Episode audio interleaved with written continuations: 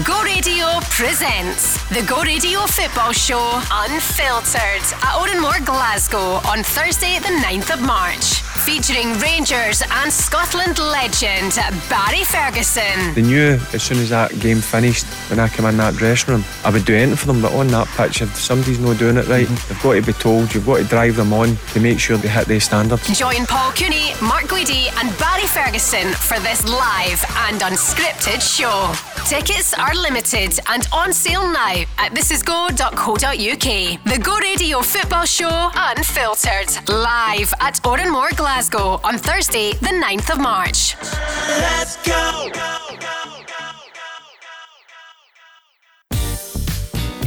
There's a new name for Toyota in Lanarkshire. From one of the UK's biggest names in motor retail. Macklin Motors Toyota is now open in Hamilton. We're bringing you everything Toyota backed by first class service, So come and view the stunning new Toyota range, all with up to 10 years warranty. including the Aygo X and the new Yaris Cross compact SUV. See our great choice of approved used Toyotas. Our formidable range of commercial vehicles, including the Hilux. Get expert servicing from our manufacturer trained technicians. And specialist advice from our Motability team Macklin Motors Toyota is open now. at Whistleberry Road, Hamilton. The Go Radio Football Show with Macklin Motors, representing some of the biggest motor manufacturers across Scotland. Let's go. Well, just when we came off air last night at seven, Giakoumakis finally left the building, left these shores, and he's off to Atlanta. Andy Walker, great Celtic striker of the past, is here.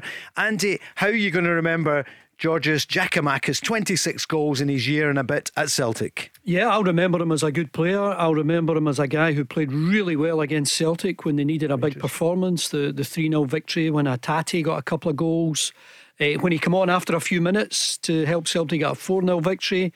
And then goals like the one he got up at St Johnstone, where it looked as though Celtic were going to drop a couple of points, and he come up with a, uh, a last second winner. So things like that. I think he's been a terrific player for Celtic. Undoubtedly, if you can do it against Rangers, the Celtic fans will love you for a long, he long didn't, time. He didn't score, but his level of performance, I think, allowed Celtic to get comfortable victories. Stephen, he brought something different to Celtic and the Scottish game. Yeah, and I think we forget how long Kyogo was out last year. Uh, obviously, with a really bad hamstring injury, and I think that's when he came into his own. He came back from the break um, a lot fitter, fitter than he had been the previous season, uh, previous month months of the season, and some big goals. I remember one at home to Dundee uh, late in the game, and obviously his performances against Rangers in the three 0 and the four 0 game were the way he led the line is is like a the way you look for your for your big striker to lead your team, and uh, it was immense in both of those games. So obviously the league winning goal up at Tannadice as well. So in such a short time, he became such a popu- popular striker, and, and he'll be sadly missed. Stephen McGinn with us tonight, along with Andy Walker. Stephen will be at the centre of the Scottish footballing universe this weekend, right at the end of the weekend, Andy.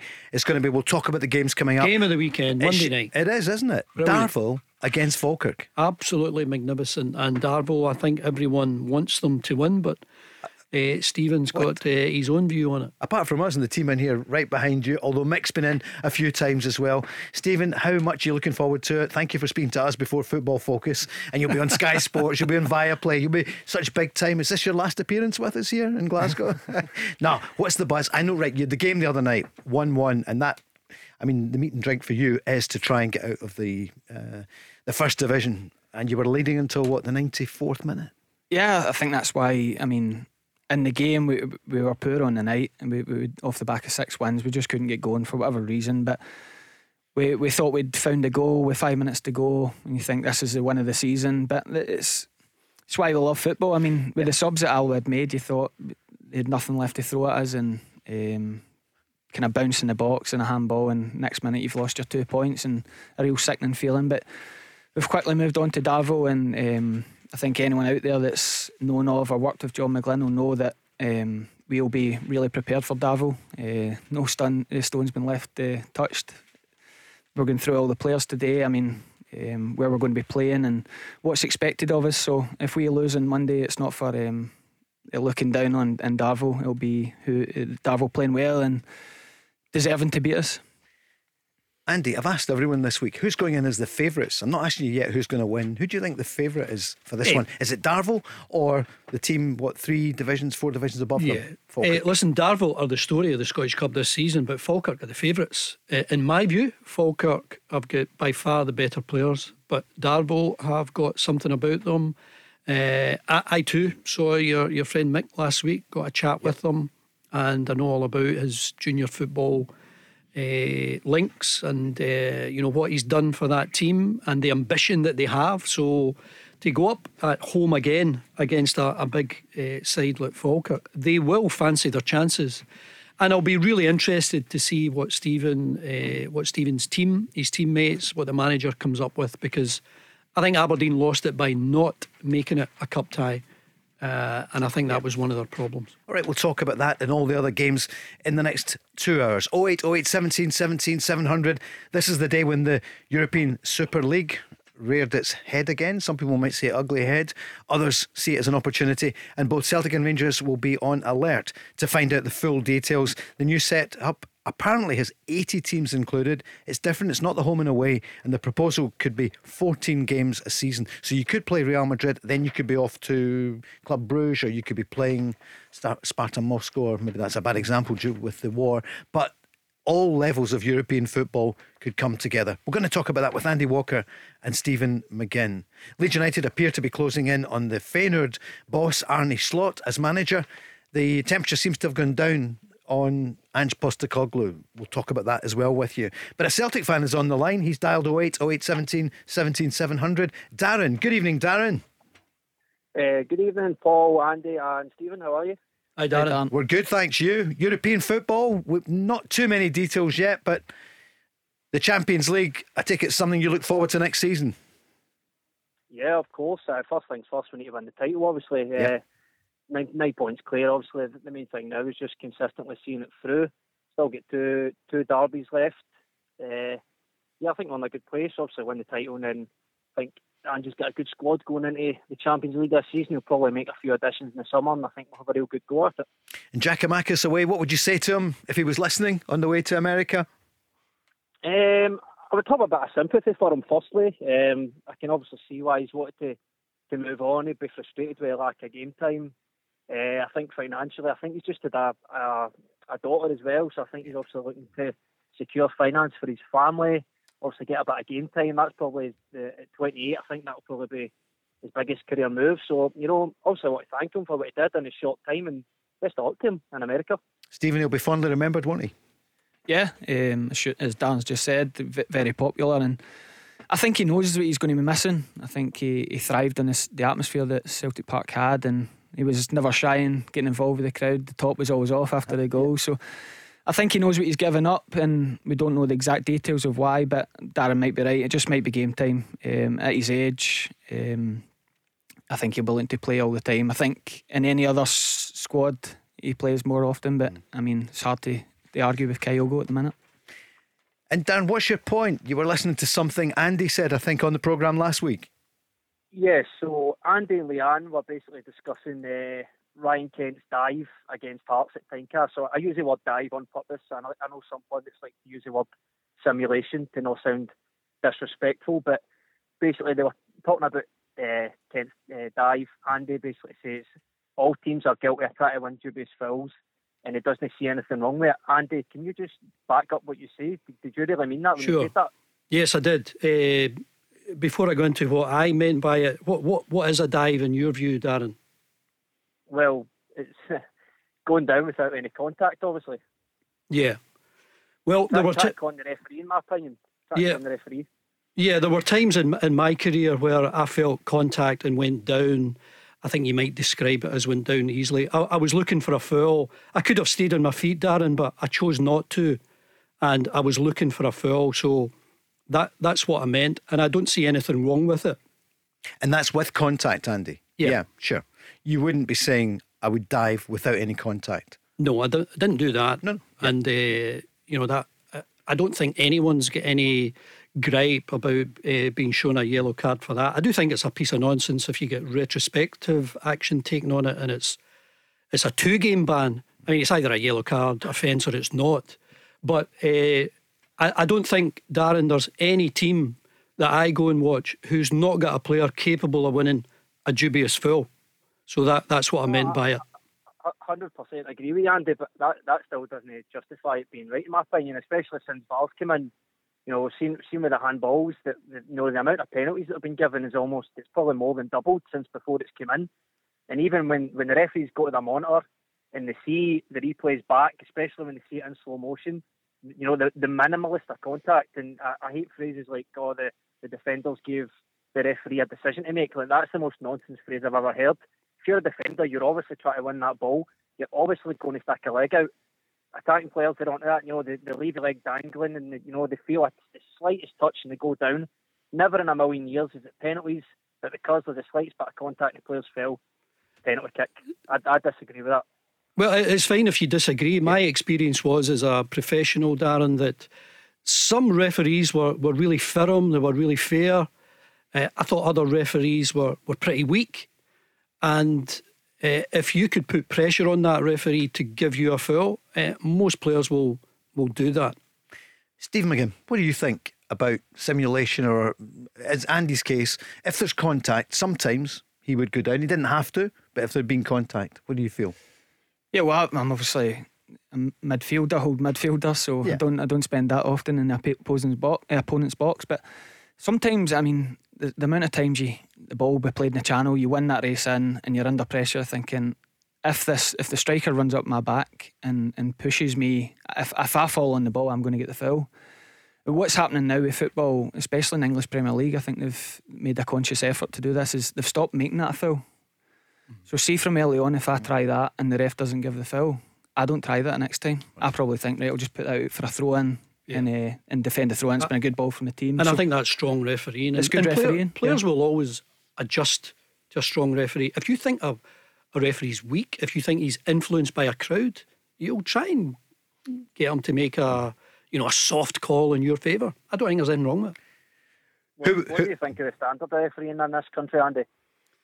Um, this season it's been really poor. I don't think we've used VAR well at all, uh, Darren. And I, I, would really like to get to a stage where all the clubs could come together with the with the referees because VAR is here to stay. I, I, I totally accept it. We're less than a year into it, but I'd really like the threshold for a yellow card for a for a red card to be a lot higher than it is now.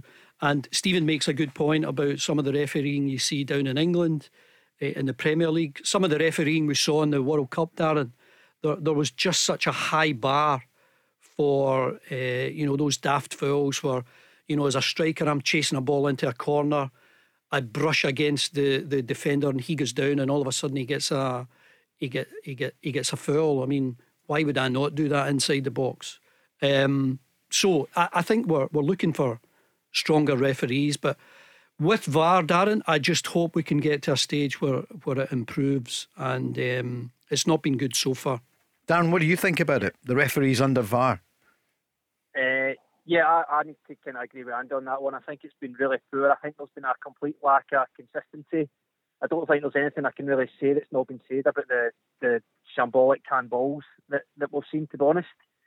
Yeah. Um, and, and, and even, you know, the, the time as well for the decisions. I mean, the, the one with David Turnbull there where he scored the free kick against uh, St Johnstone there took yeah. over two minutes for them to, to give that goal. And I think I think I was listening last night. Barry said that that should have been done yeah. in about 30 seconds. So, you know, just slow, the game gets slowed down. You think, mm-hmm. you know, there's four or five minutes added on stoppage time. You know, we could just cut that out, get these decisions done right, get them done quick.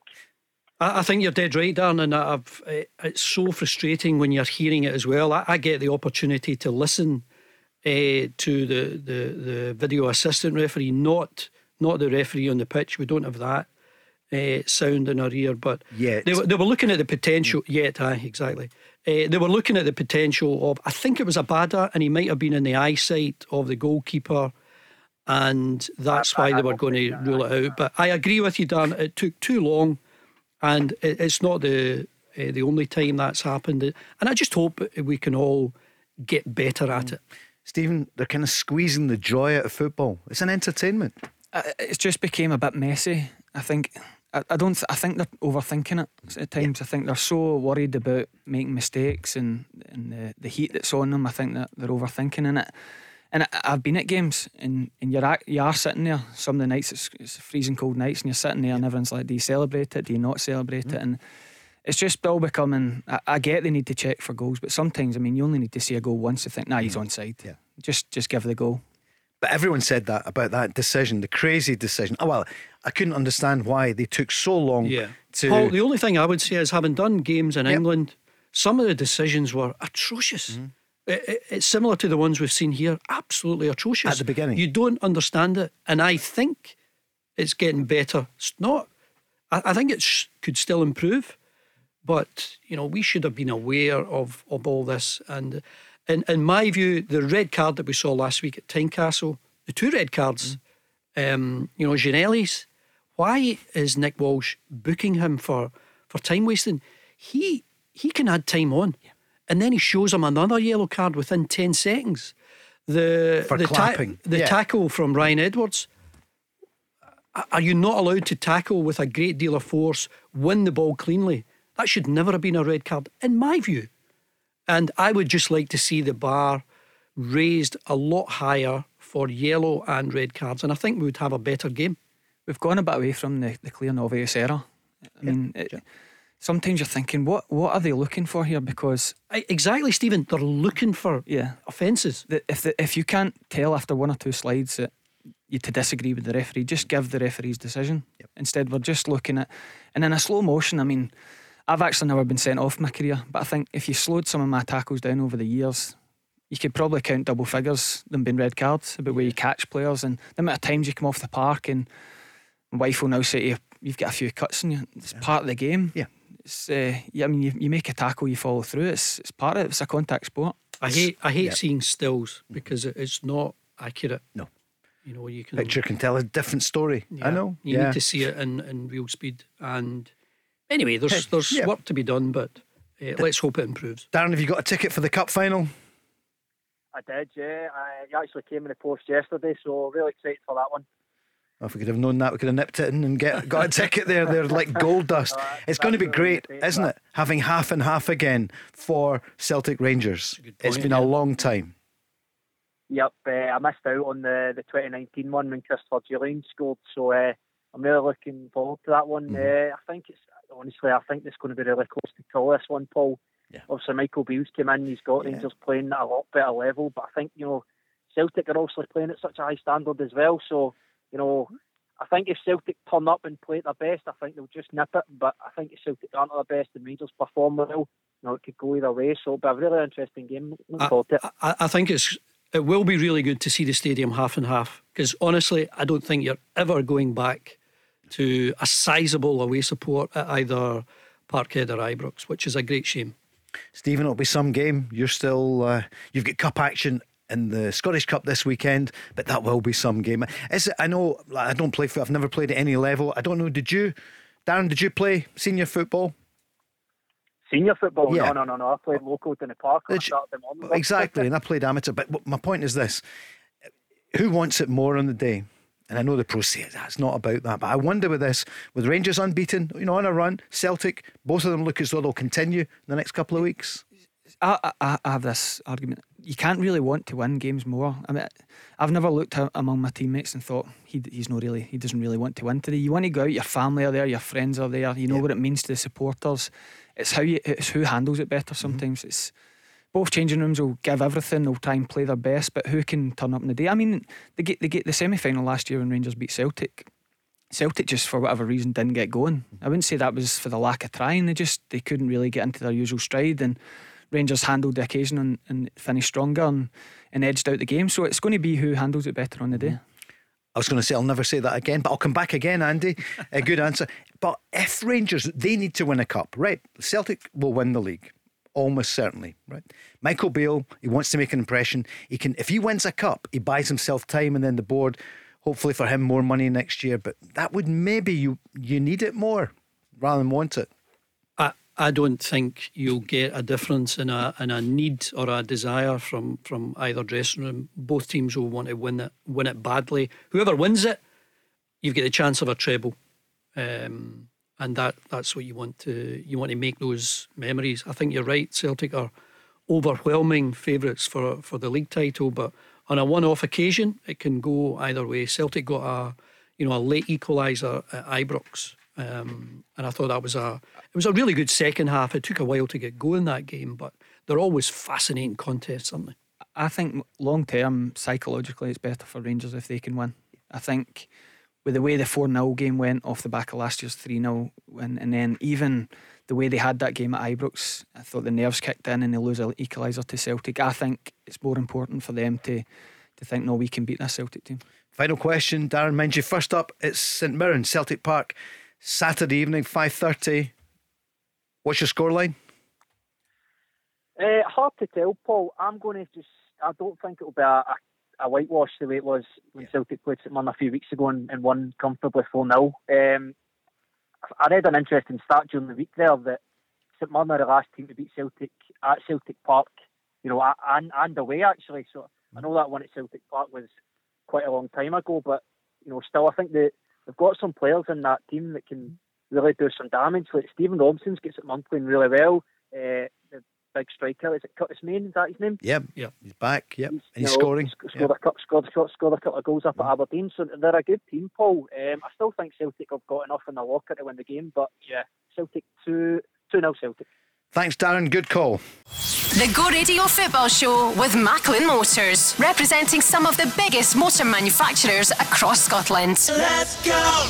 The Go Radio Football Show. It's Thursday already. It's been a quick week, Stephen, hasn't it? Do you feel that way, Stephen McGinn? Yeah. Well, we had the Saturday, Tuesday game, so I know, when you have yeah. the midweek games, it always flies in. Yeah, but with the game being on Monday, it's going to drag in the weekend. Yeah. Uh, did, you didn't have a day off or whatever? You take it easy for a day or two and then get ready for the cup tie with Darvel on Monday. Yeah, we had a team bonding exercise at uh, the new Top Golf in Glasgow. Oh, how was so- it? I pass it every day, the motorway. Looks Tell me, how'd good. you go on? Yeah, Looks doesn't really it? good. Yeah. Yeah, really good. Um, apart from my golfing, it's not a particularly strength of mine, but um, I heard somebody shout four at the M8 or the M74. I Yeah. can't hit it that far.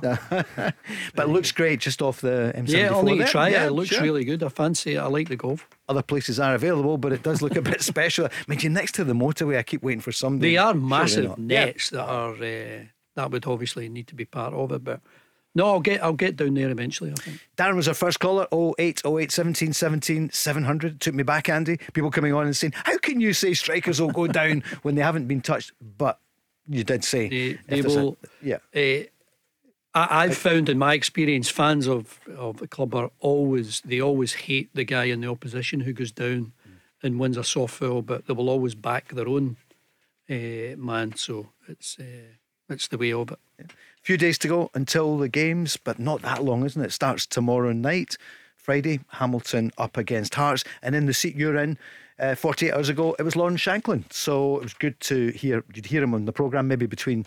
It was your game Tuesday, Tuesday, yeah. night. Yeah, so Lawrence was on. Second top scorer. What's it? 21 goals this season. What are his chances? Do you think of getting back into the Scotland setup?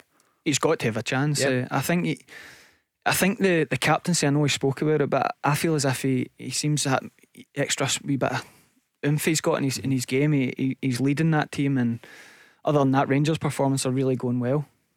I can't see him not being in it when you consider Ross Stewart's out till the end of the season. Uh, Lyndon Lyndon Dykes, Dykes has struggling. got some sort Yep. of uh, illness. Illness, yeah. So Lawrence Shankland in really good form. Kevin Nisbet really good form. You would imagine both will be in. And both of them, I mean, they're still in Scottish football, which we're, we're pleased. And Yeah, you know, yeah. Nisbet could have I gone mean, south. Yeah. Uh, yeah, I think Che Adams obviously the, the number one at the moment with uh, Stewart and Dykes out, but uh, I'm sure they'll both be in the squad. So at the weekend, we spoke about Stephen's game. Did I see you down there, uh, Man United, uh, the Palace, Really- and really Casemiro and co? Yeah, I really enjoyed it. It was a good bit of drama, and uh, Palace made a real fist of it once Casemiro would get sent off because United were pretty much in control.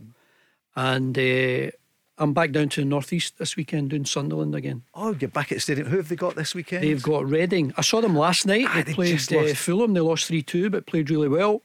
And uh, always like seeing uh, Big Tony Mowbray. His teams are always set up well, in, in so much as it's they, they like to play attacking, entertaining football. A couple of wide players, strikers trying to get trying to get goals. They're, they're a good watch. Still a great atmosphere there.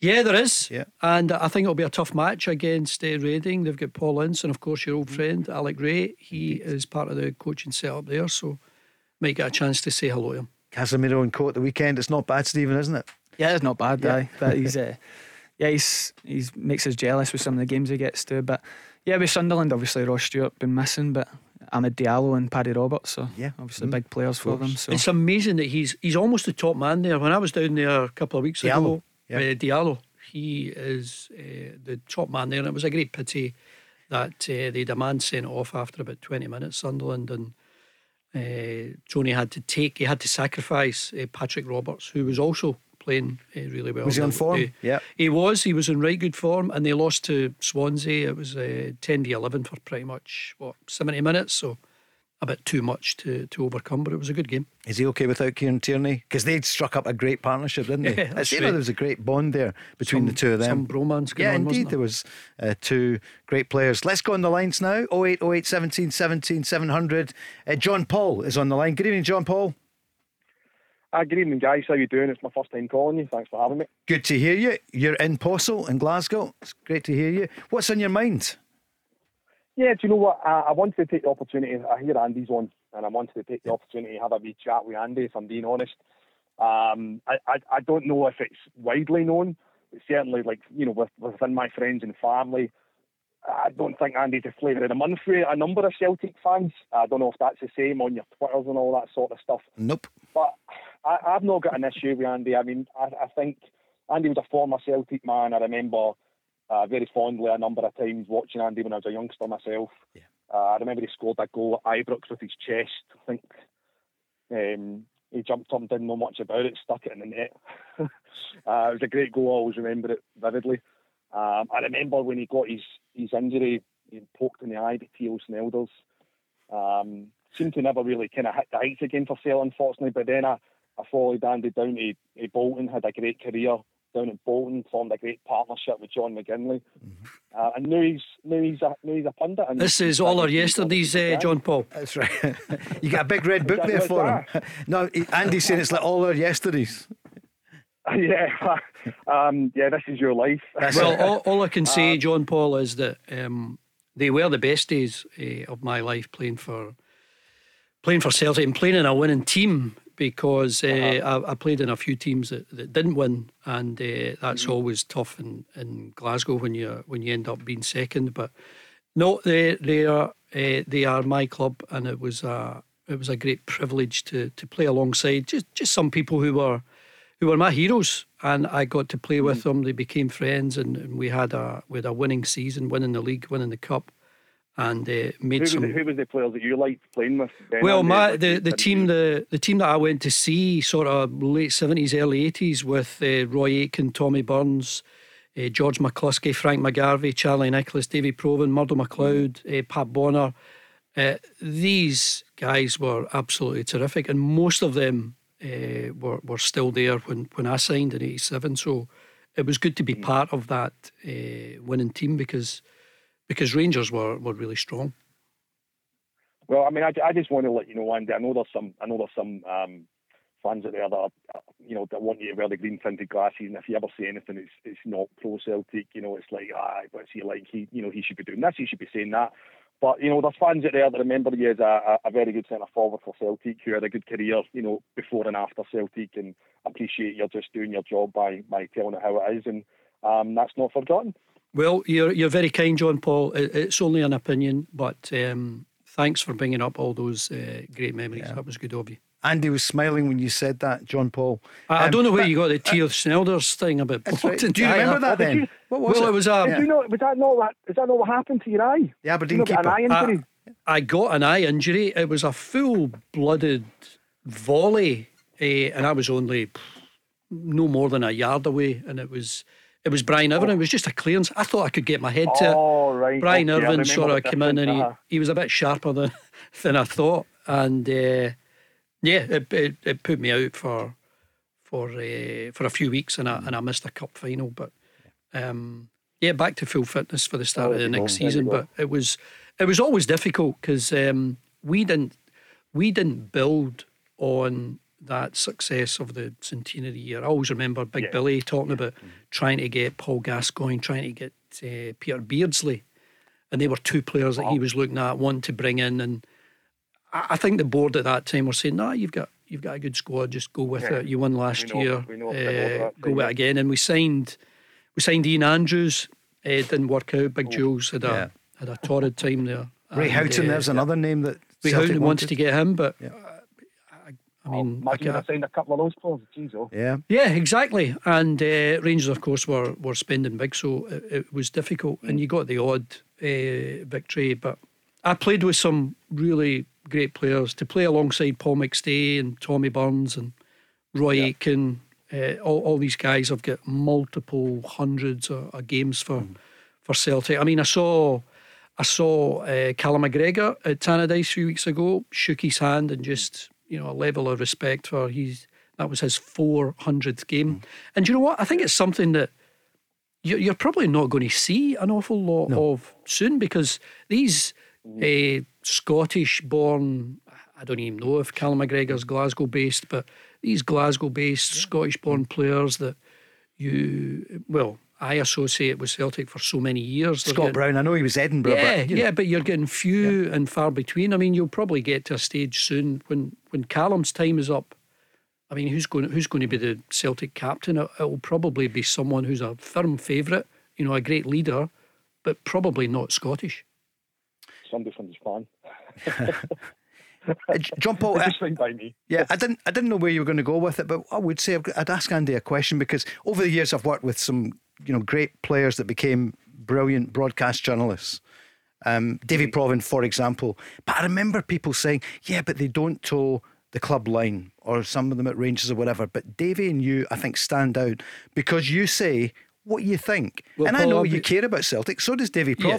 But you, you're maybe this, uh, you know, doing a job, you're working for Go Radio, you're working for Sky, you're not working for Celtic. Well, I think some of the best advice I got was uh, there's two teams in the pitch. And I remember playing for Motherwell against Celtic, against Rangers, against Aberdeen, Dundee United, who were who were really good.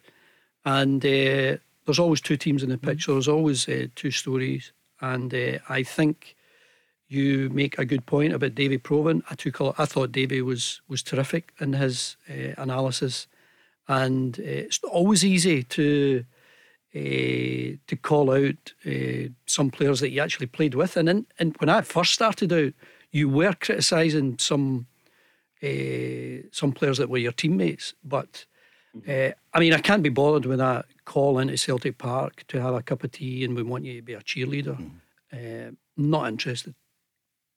Stephen, it's the it's the path you're going down. You, you didn't play at Celtic, but you'll admire people who can say what they think. Barry, for example, at Rangers, a Rangers icon. But he also gets a little bit of stick as well at times because they'll say, "Well, why are you praising Jota or whatever or Callum McGregor?" But it's a respect. It's something. I mean, you, uh, well, I read today Jamie Carragher get, getting a lot of stick for um, saying Lisandro Martinez couldn't play in the Premier League, and now he's kind of backtracked, said I got it wrong. It, football's a game of opinions. We all sit and watch games. I sit and watch games. Andy's on, and he makes a comment. I disagree with him. Someone else, he, I say, other times he's spot on. Uh, Everyone sees the game different, and it's why we love it. And um, huge respect for people that do and, and are honest and do call it as they see it because it it is easy sometimes just to go with a cliche and say uh, I wouldn't have did that or um, the people that- I mean that's the ones you look up to the people that put themselves out there John Paul, the current team. Anything you want to say at the moment? I'm, I'm, I'm absolutely loving it. Um, you know, Andrew's is, is the leader of the pack. Um, you know, he's, he's putting his stamp on it, and the guys are responding to it. And you know, ever since we lost against St Mirren, um, you, you just see it. We don't we don't act like a team that's lost. We act like a team that goes right. Okay, that's happened, and then what's next? And if we win, we act like a team that goes right. Okay, that's what's that's what's that's what's happened, and what's next? And they're just ready to go.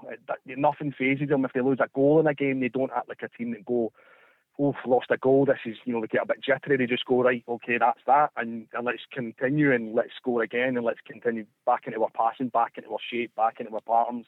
and they're, they're a dream to watch just now, and there's some absolutely fantastic talent there. Let, Uh, let me ask you this, John Paul. Do you think Celtic Rangers would be interested in what we read about today about the European Super League? Do you think Celtic Rangers would be interested in taking part in that? Oh, I'm going to be honest Andy. I've, I've, I've not long back for work. I've not really had a chance to look at it. So I've not seen it. I have heard the mention of the Super League sort of rearing its head again. Um, yeah, I'm going to reserve judgment to see what it looks like, but oh, I'm not sure. I'm not sure about the European Super League, but who knows? You know, somebody can always make a good argument, can they? John Paul, thanks very much. First time caller. I hope you will call again and stay tuned. Thanks, guys. Bye now. Cheers. Thanks, Thank cheers. you. The Go Radio Football Show with Macklin Motors, representing some of the biggest motor manufacturers across Scotland. Let's go.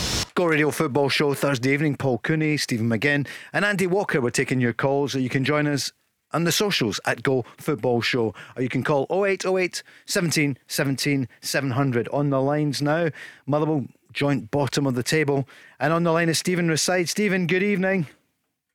Hello, how you doing? Yep. How are you, Stephen? Hi, Stephen. There's No, Andy good. and Stephen. Hi, no, Steve- uh, Yep. Stephen. Uh, yeah, I've been following you. I see uh, a different view. You had a big launch the other day. We'll maybe talk about that in a minute or two. But yeah, joint bottom of the table. Where do you want to start? What about the cup game? I- I- Yeah, is well, I think we should probably start there. But the, the board have released a statement today on the Alan Burrows situation. right? And to me, it just screams of trying to keep the fans quiet. Now, there was a banner put up outside Yep. Club Park at the beginning of the week. Saw it. It said, show some passion for the badge on your shirt. Yep. And that to me summed up a problem. We're not doing enough of the free stuff on the park. Mm-hmm. I would give my life to get one minute on the pitch for that club. Yeah. I sat here with cerebral palsy. Yep. They get 90 a week and they're not doing the free stuff. I think it was interesting, Stephen, that that banner that you're talking about, it, it said, uh, correct me if I'm wrong, but it show some passion for the badge on your, on your strip or your shirt. So it, it, it was a little dig at the players, what, uh, you know, asking them to give more. It, it wasn't a dig or a reference to the manager. So it, No. it seems to me that uh, most supporters are behind uh, Stevie Hamill because when it was going wrong for Aberdeen, the Aberdeen fans had Goodwin out.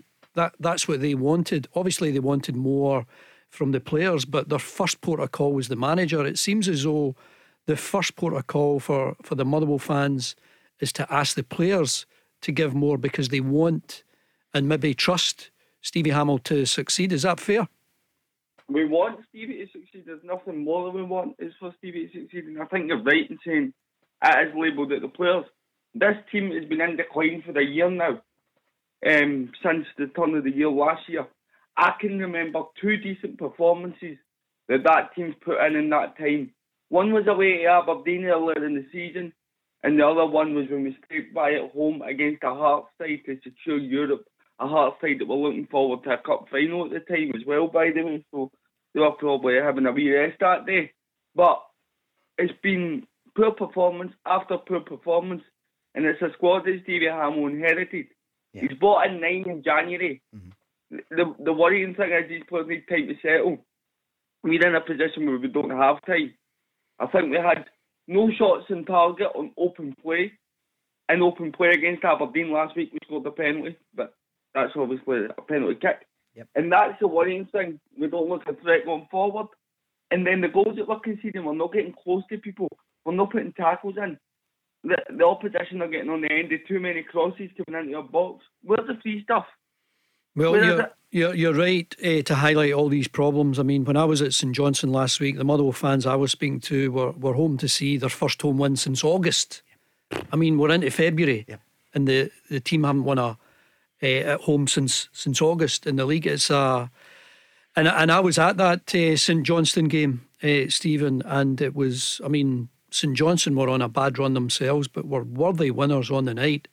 Um, I mean, I do get it playing three up front. Van Veen was there, Jack Aitchison, Aitchison, uh, who was the other one, uh, Crankshaw, and then Obika come on for a while. He, d- he did try and change it and mix it up. Maybe McKinstry, I think all the fans wanted to see him get a bit more time. But He's um, been a one good player this season. yeah. You're So- one. You're one good player. Yep. Yeah. Well, the only one that I'd give pass marks to. you know, Well, I'm you not- I'm not- Van Veen as well. You could say Van Veen as well because he has been sticking the ball in the net, but the rest of them haven't.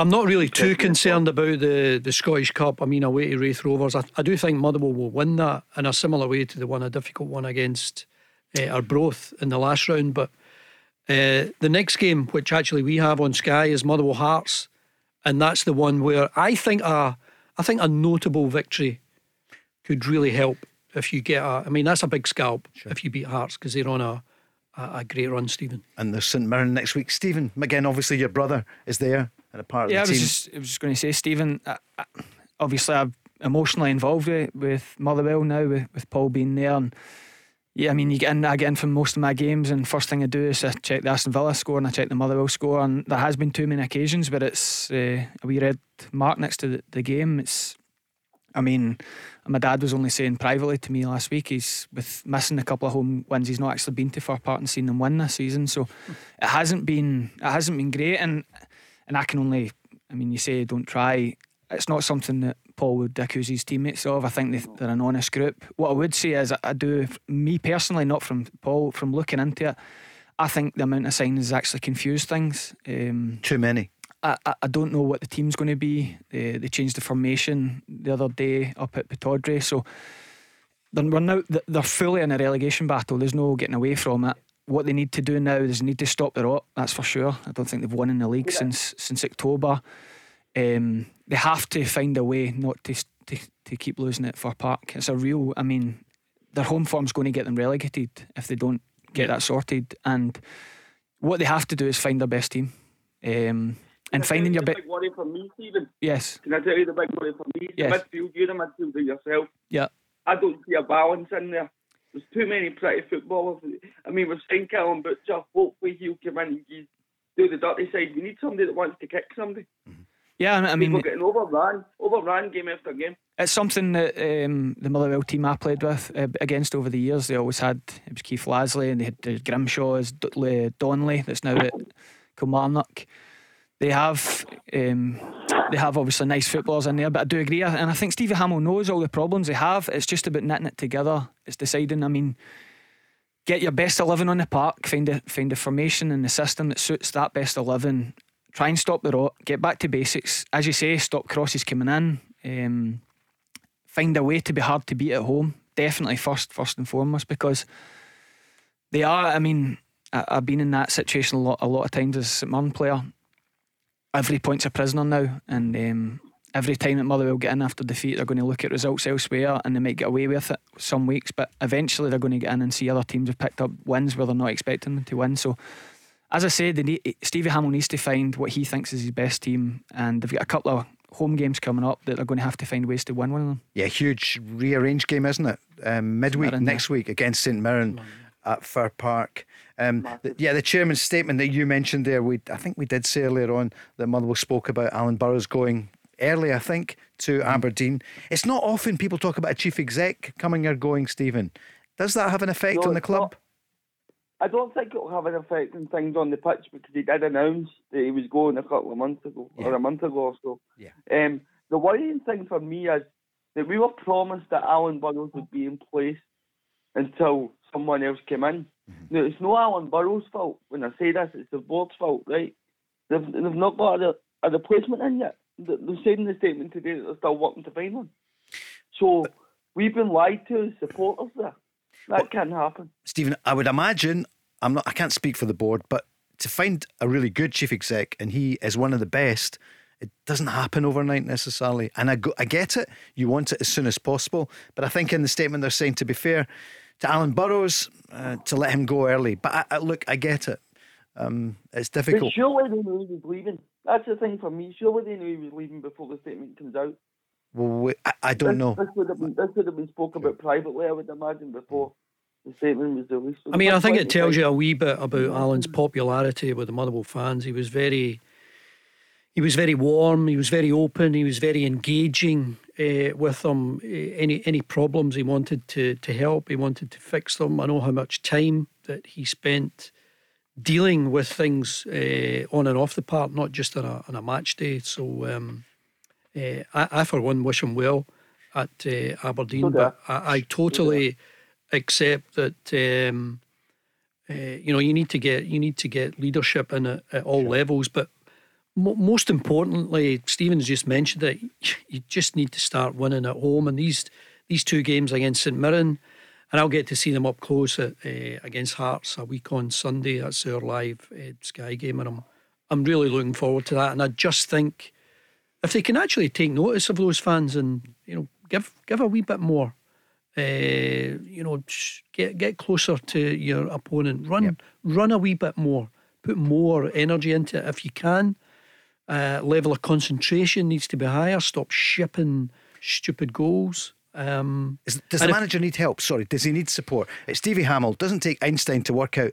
First year, he was on holiday in Aaron at the start of the season. Gets the call. You're in charge. Well- right? Is somebody not coming in alongside him to help him?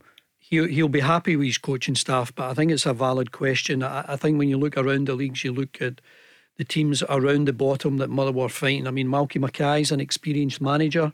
I mean, Liam Fox isn't, but I think he's got more experienced players, the likes of Charlie Mulgrew and uh, Stephen Fletcher, Dylan Levitt. They've they've got a decent spine there. Um, so I, I- think when you look at the the lack of, of experience, it might be a bit of a concern. But honestly, within within ten days, you can turn that around. If Motherwell win their two home games, and I know that's a tall order given that they haven't won at home since August, but if they win their two home games against St Mirren and Hearts, it, it certainly puts them in a, a much better position. Stephen Reside, Raith Rovers this weekend. Of course, they had uh, extra time penalties. Uh, in the Trust Cup, is that going to help you, or should we not even be thinking of that? What's the score this weekend? I, I'm not going to give you a score prediction because every time I come on, I, I say know. we're going to win and it never happens. I know. But Yeah. what what what I do know is that there's 1,600 fans going there on Saturday, Great. and that's just Yeah. be 16 and Thursday. Yeah. So we're doing a bit off the park. Stephen, they doing a bit on. I do know. Jim McMahon. I've known him for over 25 years. He loves Motherwell. He always has done. First Oh, time I met him, he spoke Motherwell. So I hope that Jim and the board get it right. I think the manager needs support, and it's maybe up to the people right at the top to say, right, we've got to help Stevie Hamill. The fans love him. But you hear the passion of Stephen. I follow Stephen, you know, on Twitter or whatever.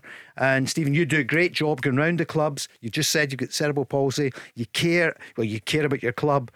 And it's so important for people. So the club should try and get together. You need to give some help, I think, to the manager and let people like Stephen Reside Do, you- enjoy do you the rest mean of the season. a, a more experienced uh, coach or Yeah, manager yeah, beside him to I think that was a mistake, guys. If I could just say before the goal, bringing in Brian Kerr as assistant, I think you should have had an experienced head in there beside him to help him. But I get it. As a young manager, you want to do it your way. But when you look back on it, I think he would realise, and maybe that's where a board of directors comes and says, no, we're giving you, we don't want rid of you. I don't think anyone's saying that, are they, Stephen?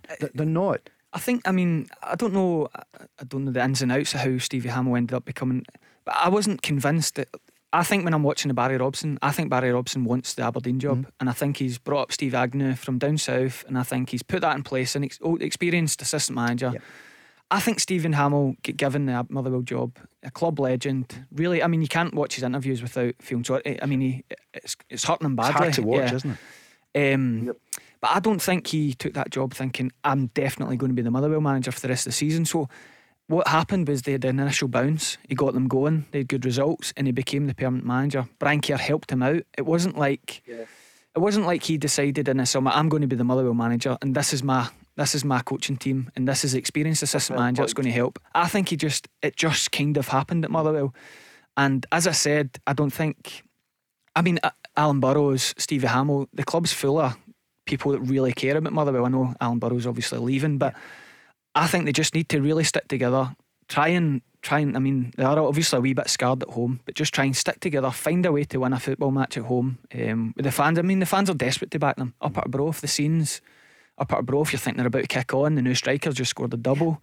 Then he gets injured. It's just been that type of season. But if they can just stick together, I mean, if I want, I want them to stay up more than anyone, uh, just as much as Stephen. Sorry. Of course. So um, Nearly. stick together. Ne- well, n- not as much. That's Yeah, probably unfair, but I, d- I really do. Just stick together. Find a way to win a game of f- football at home and, and kick on from there.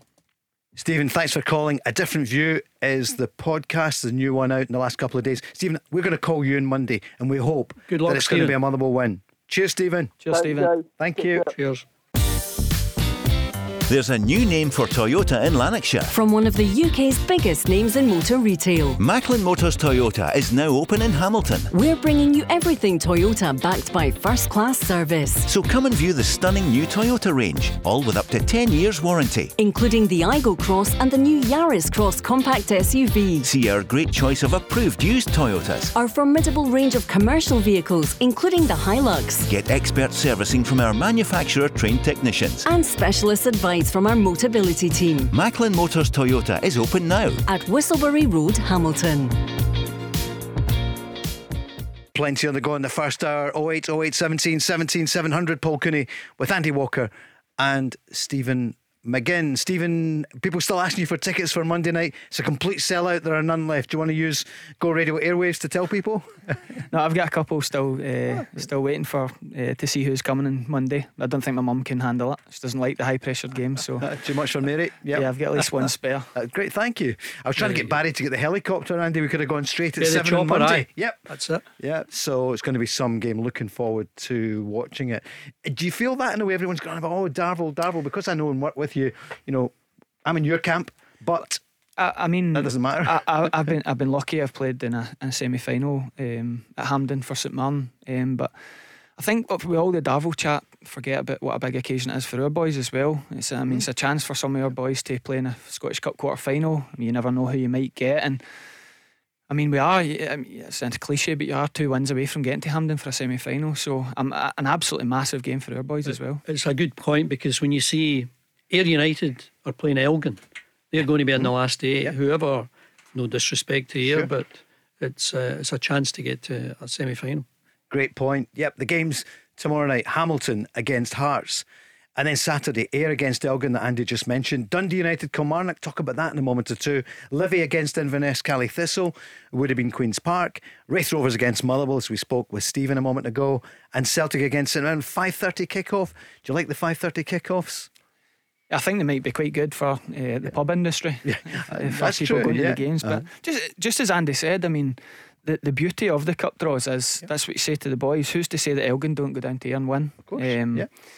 I'd fully penciled in that I was going to Pittodrie this weekend to play Aberdeen, and all of a sudden it's down to Ayrshire to play Darvel. Great point. You never know. And then Saturday, four o'clock, Rangers against Partick Thistle, the other Glasgow derby, and uh, that, you know the Jags fans will love that, Andy, and the Jags players. Yeah. they've had a tough time recently, you know, chasing the championship. But can you unleash a wee bit? I mean, it's going to be tough against Rangers, but what do you think? I can't Yeah. see anything other than a Rangers victory, but a great experience for the Thistle lads to play against uh, a- a quality team. Uh, you've got live coverage on the, the telly, and they're, they've dropped away a little bit in the championship, not really up there with Queen's Park and Ayr and and uh, Dundee. They have fallen away uh, slightly, and I, I thought they would be right in amongst it. I know that Ian McCall's got just a vast amount of experience. If anyone can get them uh, get them up, I think it's going to be Ian McCall. He's been everywhere, hasn't he? He's done so much, Stephen. Did you come up against him? Because nearly everyone we mention in the game you've played for them or against them.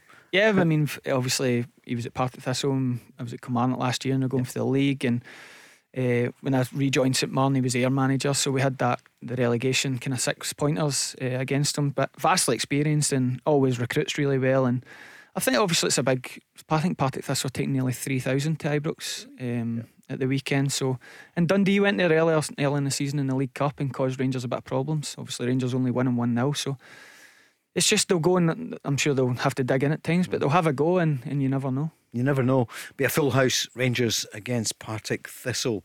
The Jags, you remember, Andy, when they were in the top league for many, it's not that many years ago they were. Yeah, well, Alan I Archibald, I yeah. got a little bit of experience as a young kid uh, out of school, and I played for Partick Thistle's youth team. We went to a we went to a tournament, international tournament over in France, and we actually won it. We beat Ajax in the final. Partick Thistle beat Ajax. Partick Thistle beat Ajax in Breaking the final. news. It was under what would that have been? Under 15? eh, under seventeen. Wow. Under seventeen, under eighteen, and um, yeah, it was just a, a great experience. I'd love to know who was in that. Of course. Ajax team. That's what I was going to ask you. Yeah. if you could remember any Yeah. notable. Let's see if we can Google it, Stephen. You're on everything all the time. And were you there with the traditional We- uh, jag strip? We were there Yeah. with the Jag Strip and uh, Robert Reed, wh- of course. who's been there Ah, for he's a hundred been- years. He's just Mr. Partick Thistle, isn't he? Yeah, he's a magnificent Um, man. So yeah, it was uh, just a great experience. Got a chance to to play. It was the professional youth league at the Right. time, and I remember playing uh, against. I think it was at St Mirren, Mm-hmm. and it was just a. It was a big game because all these players you were up against were, you know, big in stature and strength and running power and. Uh, just a great experience for a, a, a young kid out of school. And who was in your team? Any names that we would know? We had uh, George Clark, who was a right good player. I ended up playing with Geordie at uh, right good striker. Uh, Alec O'Hara. Yeah, of course, yeah. He was he was playing. For, I don't know why he was playing for the reserves end, but uh, Alec was uh, was a good player, and um, uh, Jamie Doyle, who went on to have a, a career. Um, so yeah, it was just uh, all, all those occasions when you felt as though you were taking a step and then when you made that step and you were up against the quality players, you realised how, how difficult it was going to be. We'll go back on the phone lines. Yeah, Marvellous. ready up for it? Okay, Stephen. Yep. Paul is on a Rangers fan. Good evening, Paul. Evening, Paul. Evening, uh, panel. Yeah, Hi, Paul. Hi, Paul. You got Stephen McGinn and Andy Walker. Hi there. Yeah, cheers. Hi, Stephen. Hi, Andy. I, Yeah, just, Paul. uh, I had two points if I get an opportunity to talk about both of them. They're two different points altogether. Um, my first one being the Scottish Cup games that come up very soon, so I thought this one's more prominent. Um, I want to get your opinion on this. Obviously, as a Rangers fan, I heard the term sport integrity being used quite a lot throughout Scottish football for, for a number of years, if I'm being honest with you. Um, and what I can't quite get my head around is that we've got cup games, and I, I, I think the same might be happening down south. I could be wrong, but you've got some Scottish Cup games and English FA Cup games getting played without VAR. Yep. Some getting played with VAR. Yep. So if we're talking about sporting integrity, where's the sporting integrity in that? Does it not make sense to have it maybe just in the semi-final and the final, or just take it out altogether? Because perhaps I don't think it's fair that some teams are going to get decisions going against them and some are. Okay. sporting integrity in that? All or nothing. It's a good question. Stephen McGinn, what do you think? The only uh, two with it is Celtic and Rangers. No, I agree with Paul. I think um, even if you look back at that Darvel Aberdeen game, if we had VAR in place that night, the Aberdeen goal stands and Jim Goodwin's potentially still in the job. So um, I, I- I've got to get, agree and obviously watch David Martindale's press conference talking about how um, if they get the option of using it, they won't use it because financially it's, it's costing them a lot of money to, to use it. So yeah, I I think it's all or nothing. I agree with Paul. I think he's he's totally right. Andy? You'd like to see it in every round. I mean, I'm surprised, eh, sorry, in every ground, but I'm, I'm just surprised that Dundee United and Livingston, who are capable of, of having it, uh, I think it's just purely down to financial reasons. They don't want to take it up. And, you know, they, everyone apparently was shouting for VAR to be involved in Scottish football for a long time. All the clubs voted on it, all the clubs wanted it to be part of uh, Scotland's top flight. We've got top flight games at the weekend. I mean, Dundee United, Kilmarnock. I, I don't understand why you, you, you don't have VAR if you uh, if you can use it.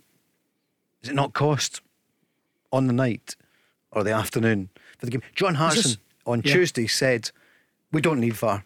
We're better without it. Well, VAR's here to stay. Uh, the clubs want it. Uh, it's been driven by the bigger clubs. They really wanted to bring it in. They pay the, uh, the most money. I think what we do need is it for it to be used in a in a better way.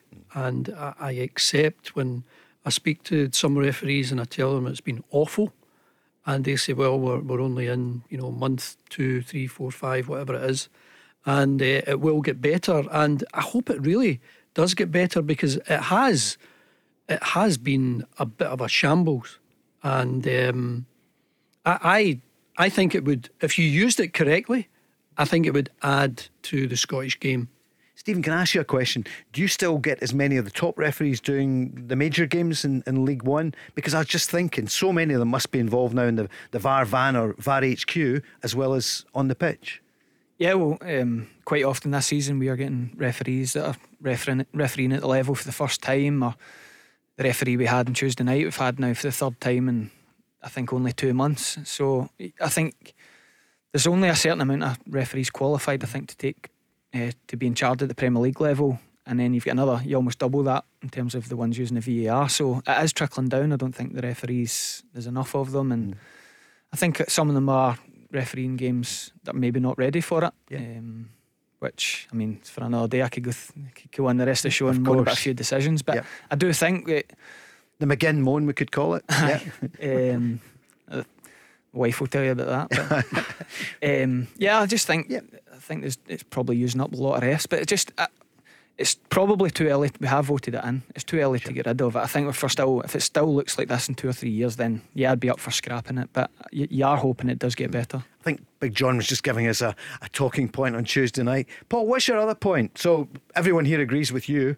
Doesn't make sense. What's your other issue? Aye, no, that, that, aye, that's fair enough. Um, aye, so the other one's maybe a bit out there. I don't know if anyone's ever raised this. It's just that, that I heard someone through the rumour find rumour Mill. when we were talking about if Queens if Queens Park get um, promoted, um, that they could use Hampden to play the games against Rangers and Celtic and therefore have fifty odd thousand fans there. My question, if that's true or not, is it's obviously a, know, paid, paid by the taxpayers. It's a national stadium. I don't see how it would be fair for a team to benefit from the national stadium getting the ticket revenue in. Um, and has that ever been thought through by the SPFL? Because I'm sure other teams like St Mirren, Motherwell, and whatnot would be up in arms if they know that Queen's Park are benefiting financially from using the national stadium to, to play Rangers and Celtic. Two games, basically four games in total. But I know they've got lesser Hampden, but through the rumour find, that's what I heard that they could use the national stadium for those games.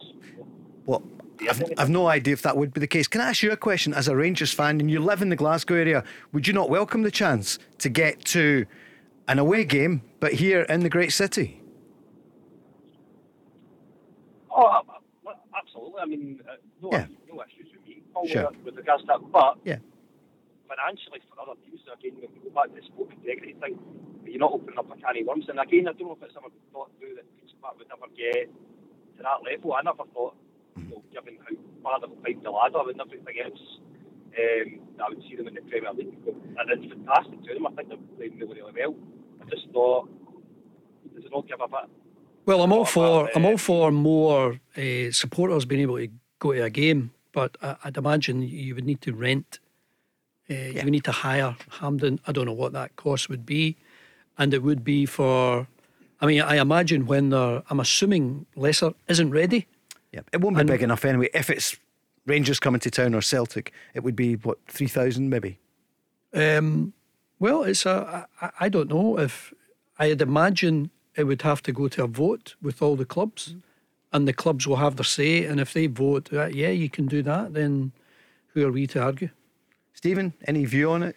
Um, I mean, you don't know long term how, how that pans out in terms of the, as Andy says, the rental, but it also brings the pros and cons. Um, obviously, you only need to look at St Johnstone beat Rangers at McDiarmid Park, and then in the cup they give up most of their stadium, hardly have any home fans, and, and they lose the match. And the argument that St Mirren fans and having Paisley just now about not giving Celtic Rangers the two stands and they're unbeaten against Celtic Rangers this season. So you are giving up a fair home advantage if you do give away the away fans uh, the run of the ground. Sure. Look at Darvel. Hate to mention it, but against Aberdeen, they could have maybe taken it to Rugby Park. But no, look at the buzz they created. I don't know the answer, but somebody who popped in the other day, Willie Haughey, is obviously uh, one of the backers that is Yeah. known of Queen's Park, and it's remarkable what they've done. And I don't know. I've never asked them. I don't know what would happen if they were there. But I'm mindful that three years ago, when people were saying, "Oh, the national team should move to Murrayfield," now there's some great people at Murrayfield, but that's the home of rugby. And it was Willie Haughey who said, right, I'll give you, I think it was two and a half million to save, help save Hampden. Do you remember? And along with Tom Hunter. So, So they might look on it favourably. Is that what you're saying? well, if somebody has helped to retain Yeah. football here in the commercial capital of And I Scotland, to- I totally get it. Yeah. I totally get it. And if you can get more people into a ground, we, we want play. Uh, we want supporters to be able to go to grounds as, and, and and see their team. And it will generate more money, I would imagine. I don't know. But if you're going to get, I don't know, 30, 40,000 I don't to know. the game. I don't know yeah. what the other clubs. I'd imagine they would have a vote on this, and would they be I don't know, maybe some people would call them petty if they vote. No, we're not allowing you to have it at Hampden because you'll get, you know, 50,000 and you'll get all the money that that generates. So they might vote no, but you don't know how uh, Scottish clubs vote. It's, it's always a bit of a mystery. Come on, Andy, you know about these things, the high finance, yeah. Uh, but yeah, Paul, listen, don't know, but you know, there don't seem to be many people around when the National Stadium needed money. You know, those what three, four years ago. Remember that? And quite a lot of people were saying, "Oh yeah, can take the cup finals there, the semi-finals to Edinburgh." Murrayfield's a great stadium, but it's a rugby stadium. But what, what, what is Lesser going to be able to hold once it's regenerated or improved? Three thousand, I think. So Something, we'll- something we'll- like that. Yeah. So that'll be the maximum when, if let's say Queens Park are in the league in two, three years and they look as though they, they're an established top flight club, games will be played at Lesser or will they be moved to Hampden? Don't know, but we will ask. And I would imagine they'll say, well, we'll cross that when we are in the higher division, which could be this year. Paul, the Glasgow Derby this weekend, Rangers Partick Thistle. What's your scoreline? Um, I'm going to go for 4 0 Rangers. I'm going to go for um, Morelos to bag a couple and maybe a couple, maybe I go from Cantwell and Baskin as well. Okay. Maybe a few goals as well, maybe. Yep. And do you think Morelos is going to sign a new contract? We talked about it yesterday. Barry said it's not impossible. Um, he's certainly turned around. Listen, Morelos to me is an enigma. Um, so Good word. Some of the look at the goals he scored against Euro, Europa League um, last year against the likes of Dortmund and everything like that. But what lets Morelos down, and you know this anyway. I'm Yeah. not saying anything new, but yeah.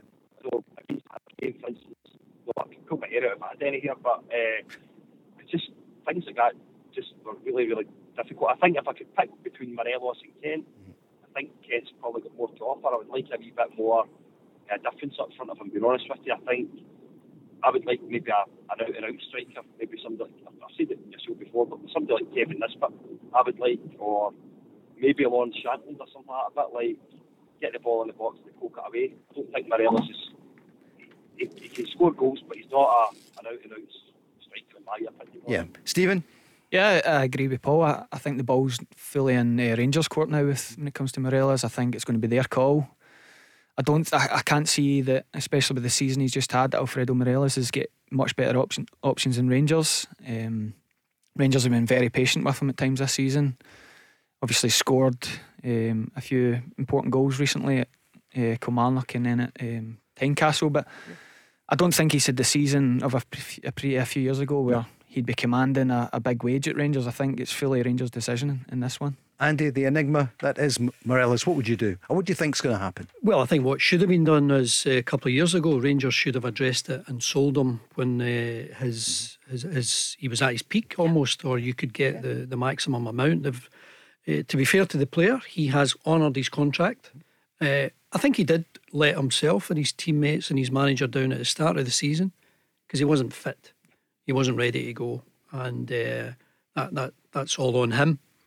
And I, in all honesty, I think he could still do with uh, losing a few pounds and, and being sharper and, and quicker and more mobile. And Ryan Kent, do you think you'll be commentating on him on Sky? Live games next well, you season? always want the you always want the, the better players and the exciting players. I think that's what he gives uh, Scottish football. It's certainly what he gives Rangers. I think they'll all want uh, him to stay on. But again, he's another player who has honoured his contract, but his contract is coming to an end. And I, I think these are questions that should have been, or issues rather, that should have been addressed a couple of years ago. Sign on, or we'll sell you. Paul, thanks very much for calling. The Go Radio Football Show with Macklin Motors. Book your service, MOT, or repair online today at macklinmotors.co.uk. Let's go. Thanks, Chris, for the traffic and travel. Great to have you back. Why are you so good at traffic and travel? You'll be back again in about 20 minutes' time and hopefully tomorrow night and then forever.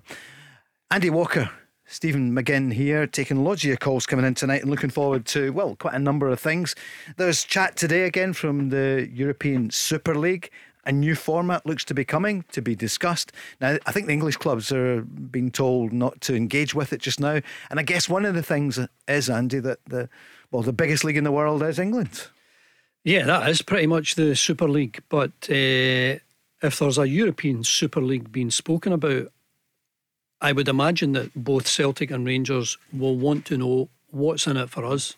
What does it mean? What are the finances? And they will ask all those questions. And I'm sure they'll be very discreet about it, but um, they'll want to know more. And it would sit, I would imagine, Andy, alongside the Premiership. just well, now. you would you Yeah. would hope that you would have uh, you know a team competing in the in the Scottish League.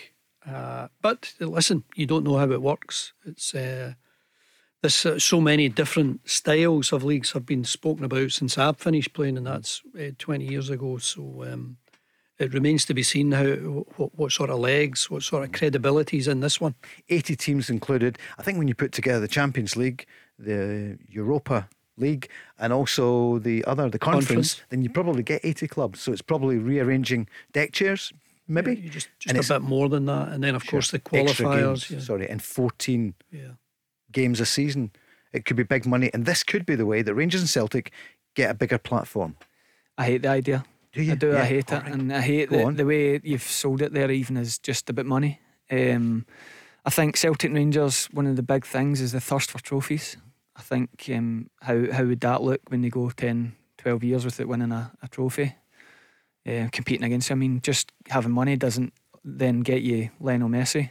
Um, lots of clubs in in England have got money and can't spend it because clubs uh, they want to play for the elite teams, the ones that have your Man United's, Barcelona's. I, I agree with you, Stephen, but these these these are business people you're talking about, and they just want to know the bottom line. I know, but that's not what it's about for the fans. That's Yeah. that's and that's what broke it up the last time. I mean, you had big clubs in England that were that were openly joining this, and uh, you know, supporters of their own clubs are saying this is disgusting. But um, I think for for clubs of that stature, for business decisions to be made, they just want to know what the bottom line is, and then they'll they'll take it from Right. there. They'll, they'll Celtic Rangers will definitely want to know more about what, what this means. I, I, I know they will, and I know the.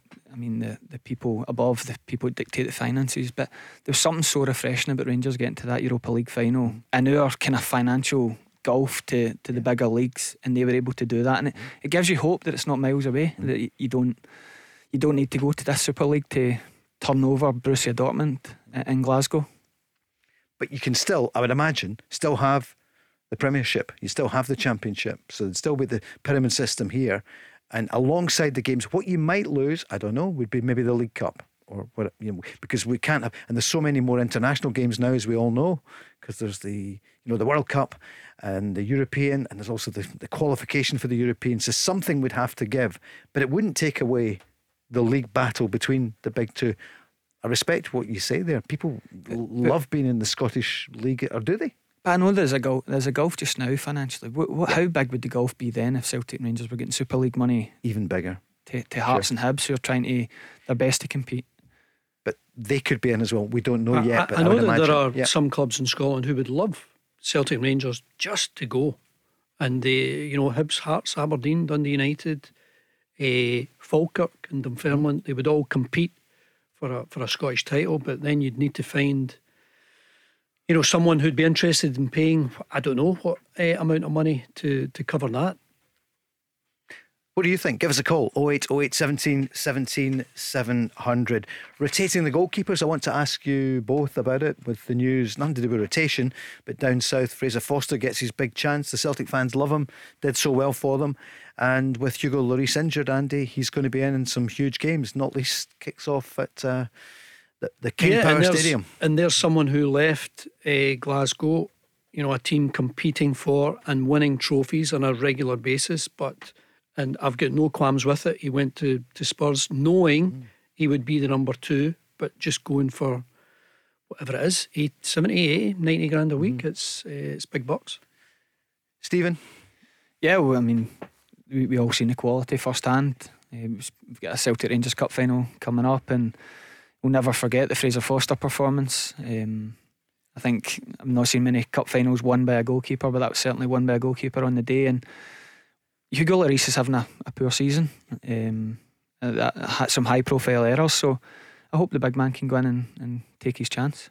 At Rangers, of course, at the weekend, John McLaughlin was in rather than Alan McGregor, and it's led to a lot of chat about it Um, here's the manager speaking about why he's rotating the goalkeepers. Was putting this week. There's obviously been two games, a couple of late uh, late night in the week, and you just feel that John uh, is the fresher goalie coming in today. I didn't think he had much to do in the game, so I will continue to rotate. I think it's the right thing to do. The schedule's opening up a little bit now. We don't play again in midweek, I think, until the middle of March when we play away at Hibs. So I won't have the issue in terms of fatigue with anybody, like anybody, goalkeeper, outfield player, won't have that. So I wouldn't expect five subs every game now. I think you're seeing it because I'm trying to get us through a tough schedule without having done a pre-season with the group, if you like, and knowing where everyone's at physically. You're trying to um, to rotate to keep the energy on the pitch. I thought it looked fantastic that rotation on Wednesday night. It didn't look so good on Saturday afternoon. Andy, what's your view on Rangers rotating the keepers?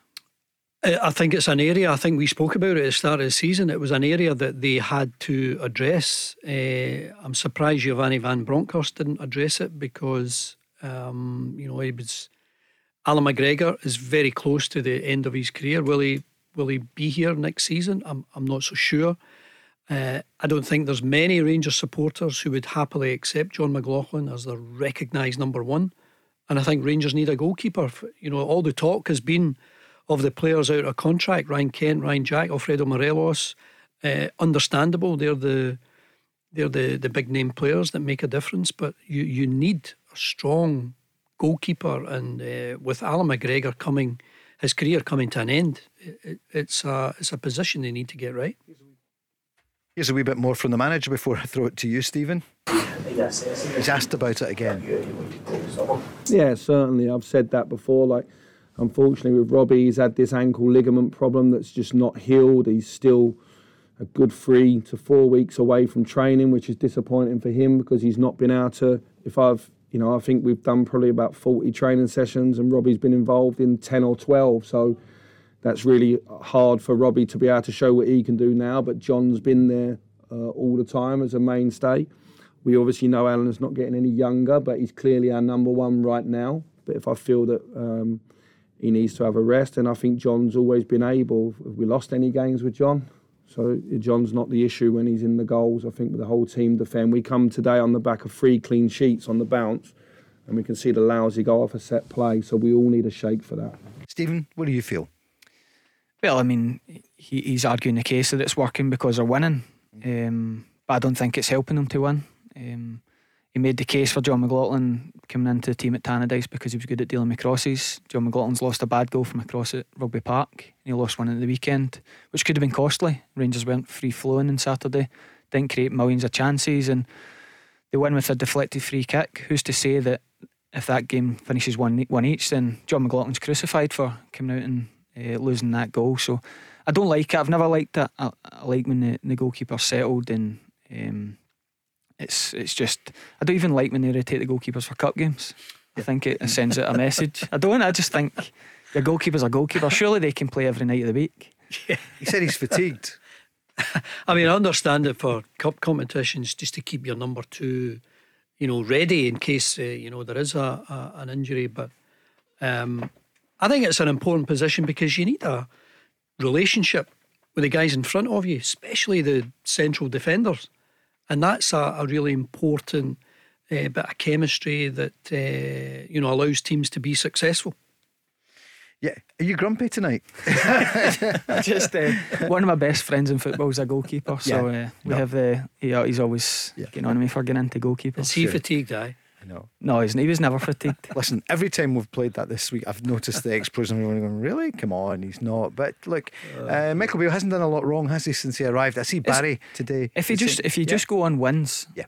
But that goal they lost at the weekend could have been costly. They Indeed. weren't playing sure. well. Yeah. That finishes one each. The league, yeah, it's definitely done. So it's it's a risky game. Sure, and of course because the manager said to, in your program, Andy, you know, a month or two ago, yeah. and and good on him answering it in a way. But I know all the pros are going, why did you say he's better at the cross balls? Yeah, it was yeah. good. Luke Shanley went after yeah. him a couple of times and got that wee bit of information. I really, uh, I, I, find it really interesting when he speaks. I think he, you're right, Paul. He's he's open, he's honest, and uh, he's he's good copy for for most of the, the journals, but uh, it seems, listen, everything's working so far. Yeah. He can't do much more their, their only hiccup was the, the draw against Celtic, which was a a really important point for, for Celtic on that occasion. Barry's column today in the record, and he touched on it, you know, last night as well, is that um, it, it, was the thing about Ange Postecoglou. Would he go to Leeds? We've hardly spoken about it tonight because unless we're missing this, we don't think he is going. well, um, I, have heard all the speculation. Yeah. He, he's going to Everton, he's going to Brighton, mm-hmm. he's going to Wolves, and now that the the Leeds uh, manager's job yeah. is up for grabs, he's going to Leeds. Um, I don't think he was ever going to any of these clubs. Um, and I think he's, I think he wants to rack up some some trophies, some titles. I think he's um, he's inspired by the Champions League. Celtic are in pole position to qualify for the Champions League, and I think what you what you want to give the the Celtic support more than anything, never mind your players, what you want to give the support is uh, is special memories. And if you can get a win, a win or two, I spoke about earlier about a notable win for Motherwell if they can beat St Mirren and Hearts, but if Celtic could get a, a notable win or two against uh, one or two of the big boys in, in the Champions League, again, I think that's what Ange Postecoglou wants to deliver before he thinks about taking his next step. Do you think one day he will? Yeah, it seems to one of the top clubs in England. It, it yeah. seems to be the way of it that uh, managers stay at club three, four years, and yeah. then you think about going on. Obviously, there's there's a few exceptions, but at this level, where the intensity pretty much every day is so demanding. I, I, I absolutely get the attraction of uh, of doing something fresh and moving to the. we spoke about it earlier. The, the European Super League. Right yeah. now, the, the the Super League is the English mm. Premier League. Feyenoord boss Arne Slot is the main candidate at the moment. I mean, the Leeds owner, they moved quickly with Jesse Marsch, maybe just too quickly, given that they didn't have somebody there. But uh, there's talks going on today. So the name of Ange Postecoglou has receded from that one. How's John doing and how's Villa? Is he enjoying life under Unai Emery? Yeah, very tactical, very detailed. Um, I think he's enjoying uh, that they're on a much better run. Um, he obviously missed most of January with his hamstring injury, but he's back on the bench at the weekend and pushing for a start. Um, nice easy one down at the Etihad on Sunday. Oof, yeah, are you going? No, of course not. You've got the game. No, yeah. I mean, yeah. it was one when you look at um, the diary. You're thinking could get down to that, and then next minute you're on telly on the Monday night, and the cup training's yep. a priority that Sunday. You could be. In fact, let's not look ahead because Mick Kennedy, who was in the other week, he came on the program just in fact the night of the game, which was great. And I said, you know, you do you dare to think about you know the next round?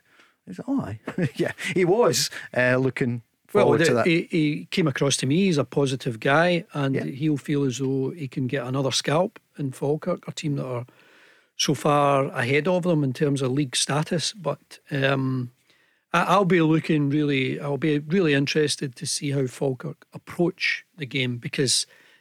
Darvel are the story of the yeah. Scottish Cup this mm. year, and they've, they've, brought on everyone wants them to win almost. Mm. So that that's what Falkirk are, is part of what Falkirk are up against. And on Jan, can we ask you, what do you think in time? Where could you see him? How far could he go in England? This is the kind of question that 10, 15 years ago you'd say, well, he's at Celtic or if the Rangers manager. Yeah. There is no, uh, well, it's probably 20, 30 years ago. Well, but look now, at Neil Lennon. Neil yeah. Lennon put a team together that uh, beat Barcelona. Yeah, of course. There's, there's not yeah. many that can come up with that. And he ended up going to Bolton. Yeah. I, I, I don't get the I don't get the same kind of gut instinct that, that Ange is desperate to go to. I always felt with Brendan Rodgers that he wanted down for another crack at the English English Premier League and. Um, he, he's racked up trophies. He won trophies, but yeah. you, always, you, you, did always feel that at some point yeah. he was going to be.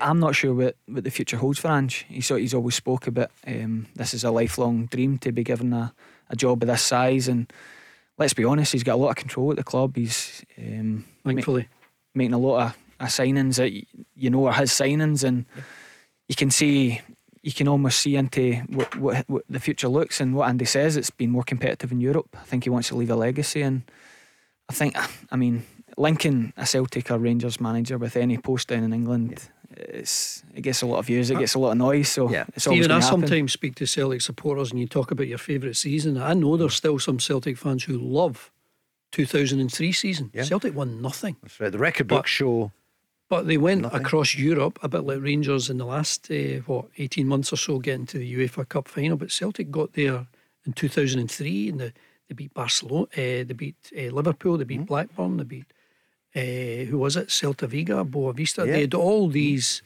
fantastic away trips and.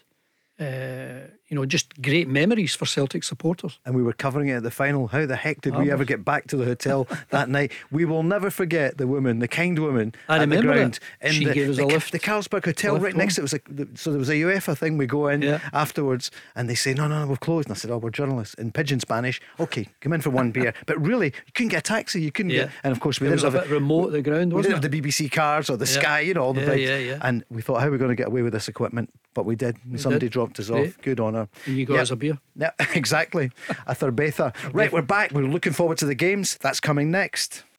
The Go Radio Football Show with Macklin Motors. Book your service, MOT, or repair online today at macklinmotors.co.uk. Let's go. Don't forget, you can still come along to see Barry Ferguson. I almost said in concert, uncensored, unscripted, as you've never heard them before. And it's Oranmore on March the 9th. It's going to be a great night. Go to this is go.co.uk. Or you could be with John Hartson just a few weeks later at St. Luke's, 30th of March. Big Bad John. And just go to this is go.co.uk. Andy, it's going to be two special nights for uh, listeners to come Well- along and get up close and personal. Yeah, I just got a lot of respect for them both. Obviously, Barry was an opponent, not not uh, not often, but I played against them a, a few times, and uh, you just dream of if you're a Celtic man, as uh, Big Bad John is, uh, you just dream about being a striker and scoring over hundred goals. That's a that's a special uh, market you're in there. Certainly is, isn't he? Big John and Barry uh, on tomorrow night as well with Mark Guidi at five. Uh, he was described recently to me as a, a champion footballer, and he, he was, wasn't he? He was a special Barry? Barry Ferguson. Barry was exceptional, and I, you know, we spoke about Callum McGregor doing his 400 games, and you know who's next. Yeah. You know, a Scot coming in at Celtic or Rangers and being the captain. It's um, you know, it's just the, the, way the game is changing. You go to every corner of the globe to to get players, and I've no doubt that after Callum McGregor's had his time, there'll be another fantastic Celtic captain. But I'm not sure he'll be Scottish. When you, th- I mean, I played with Roy Aitken, best captain I ever played with. He's, you know, a million games for for for Celtic. Tommy Burns, uh, Paul McStay, Peter Grant. That was uh, that that's where I uh, uh, fitted in with with Celtic. But it's it, the game's just moved on, and I'll, I'll be interested to see who the captain is in, in the future. We spoke about the, the footprint of Celtic and Rangers because Peter's away, no doubt, first class flying to Dubai today, you know, with Celtic support a function this weekend. Marvellous. And Barry's been to these kind of things, you know, there's loads of them around the world. Wherever you go, if you've played for Rangers or Celtic, then somebody knows you, Stephen. Yeah, I mean it's, I mean it's pros and cons. I think for the, for Yeah. some of these big boys, that um, that no matter where you go, you're famous and, and celebrated. But at the same time, no matter where you go, you, you're spotted. So, but um, yeah, I mean, obviously got to know uh, Barry through through being here, and think he's very fair. Uh, thinks it thinks he calls it as I see it, but. But just missed out in playing against Big John, but played against Barry, and uh, as a fellow midfielder, I just thought, what a player! Um, he could do everything. I come back from a, just a holiday when I was a Celtic player and got a taxi at Glasgow Airport, uh, going to my home. It was just me, and the taxi driver. I, eventually, I said to him, "Where are you going?" He says, "Oh, I'm just taking you up to see my grand. She'd really like to to to meet you." And uh, he took me up to see his grand. Just didn't even mention it. Are you serious? He just thought he could take me up to. Hey, grand, this uh, Andy Walker, Celtic player. You want to say hello? Get your picture. Where taken." was it? It was in Thornliebank. So that's a bit of a detour. Well, it was on, no, I was on No. the way when I was uh, Aye, Busby. in the south side in Busby. Okay, so. yeah. But there you go. Only in Glasgow. I mean, he didn't even say, "Well, yeah. will you come up?" He just took me there. Is she happy to see right. you? Aye, aye. Well, she was one of the one of the fans that was happy to see was me. the meter still running? So did you pay a bit I extra? no discount. Love it, Stephen. Brilliant, isn't it? Aye, well, thanks. I mean, thankfully, I look a wee bit different to John, but uh, my brother Paul quite often gets mistaken for John. Uh-huh. So, um, not long after a Scotland game, we had uh, a night out celebrating his 50 caps, and someone had said that he had John McGinn in their taxi and he'd felt fallen asleep, and it was actually Paul. It was Paul. Ah, there you are. The taxi Exactly. driver. See, Yeah. after St Mirren won the, the League Cup against Hearts years ago, Paul got that sick of saying, I'm not John, I'm Paul. By the end of the night, he was just getting pictures taken, saying, Is that right? Just stuff it. You're brilliant today, Johnny's laugh. Thanks. That's great. Very good. Crofty Like and that. Grado at breakfast tomorrow morning.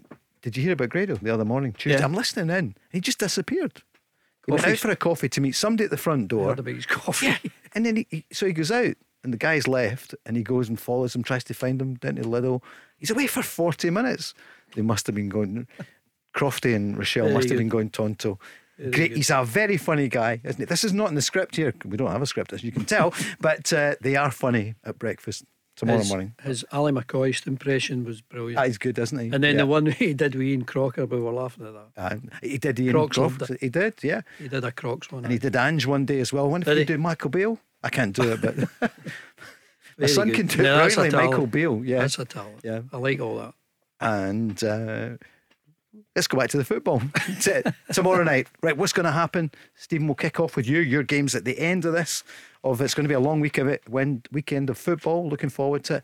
What do you think? Hamilton against Hearts. What kind of game is it going to be? How will Accies uh, shape up against Hearts? Yeah, well, I think it obviously comes really quickly for Hamilton after their uh, extra time win the other night. So I would have fancied Hearts anyway, but I just think um, it's a big trophy for this uh, for Hearts. This one, um, they'll be looking for no no mistakes, no complacency. So I think they'll win three 0 3 0 without Lauren Shankland, of course. Yeah, Ha- Hearts to win. I mean, Hearts will want a sort of Celtic Rangers draw before the uh, before the up to in the semi final. Give themselves a, a chance of maybe being in the other half and getting to the final again as they as they did last season. Do you want me to mention his double yellow card? No, we don't have Who's enough that? time.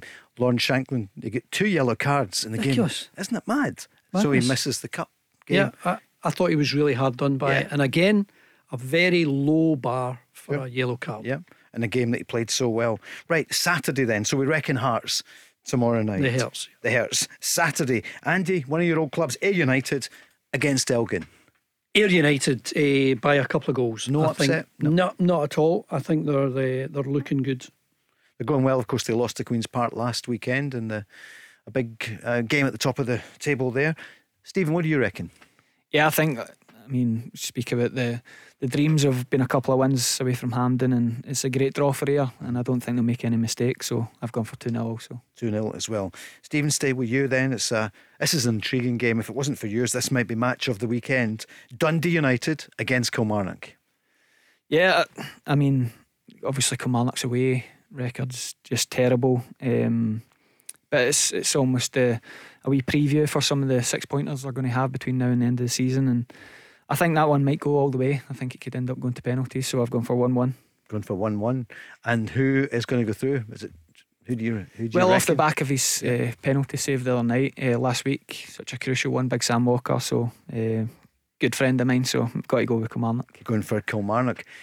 Andy, what do you I'm reckon? going for United to get through the tie. I think they might do it on the day, and uh, yeah, United at home against Killie. And Andy, we spoke earlier in the week about Billy Thomson, who passed away a few days Ah. ago. And what a gentleman you would know. What a him and- gentleman! I mean, Yeah. uh, obviously, we always refer to how good he was Yeah. as a football player, but having met him, having spoken to him a, a good number of times, uh, just an absolute gent. And uh, to go at 64, just far too young. far too young. Billy Thomson, we spoke about him a few days ago. I didn't realise he was an outfield player before he became a, a keeper, and he was a good outfield player as well. He was well. We didn't, you know, when I was playing in that that era with Billy Thomson and these uh, it's St Mirren Dundee United team, you could obviously pass it back to the goalkeeper and they picked it up. But he would have been one of them that would have been very comfortable with the ball at his feet. Livingston against Inverness. Go with you first to see David Martindale just saying today, look, we can't afford VAR at the moment to implement it, you know, for a game What is in it? the cup. Five grand, ten Something grand. like that. But Andy, see when you think about it, that's a lot of money. Times are well, I know I'm not preaching. Times are tough. Times are tough, um, but you know the point we made earlier about the competition. If you know maybe you want to have it just at the semi-final and final stage, or Mm. not have it at all, or have it if you are capable of of putting it on. But in any event, I think Livy will beat Inverness. I think they're they're showing that. I mean, they, they get three goals in the first what half hour against Mm. Kilmarnock last week, so I fancy Livy again. What do you think? It does. uh, It does. You are run, running the risk almost of playing with fate a little bit if you end up going out the cup to a dubious decision that you'd have loved VAR. Um, Yeah. So we're obviously well aware at Falkirk, you know, a level of football that the club don't really want to be, probably can't afford to be as a full time club. And we're aware of what the prize money means for the football club, and it's a, it's a lot of money um, in, in the grand scheme of things. So, but I do think still, with with or without VAR, Livy have got enough to beat uh, Inverness, and I've gone two one. Have you sorted out the bonus and everything? If, Yeah, all if you win, yeah, yeah, yeah. good. That's part of the captain's role, isn't it? And I think Stephen made a great point earlier.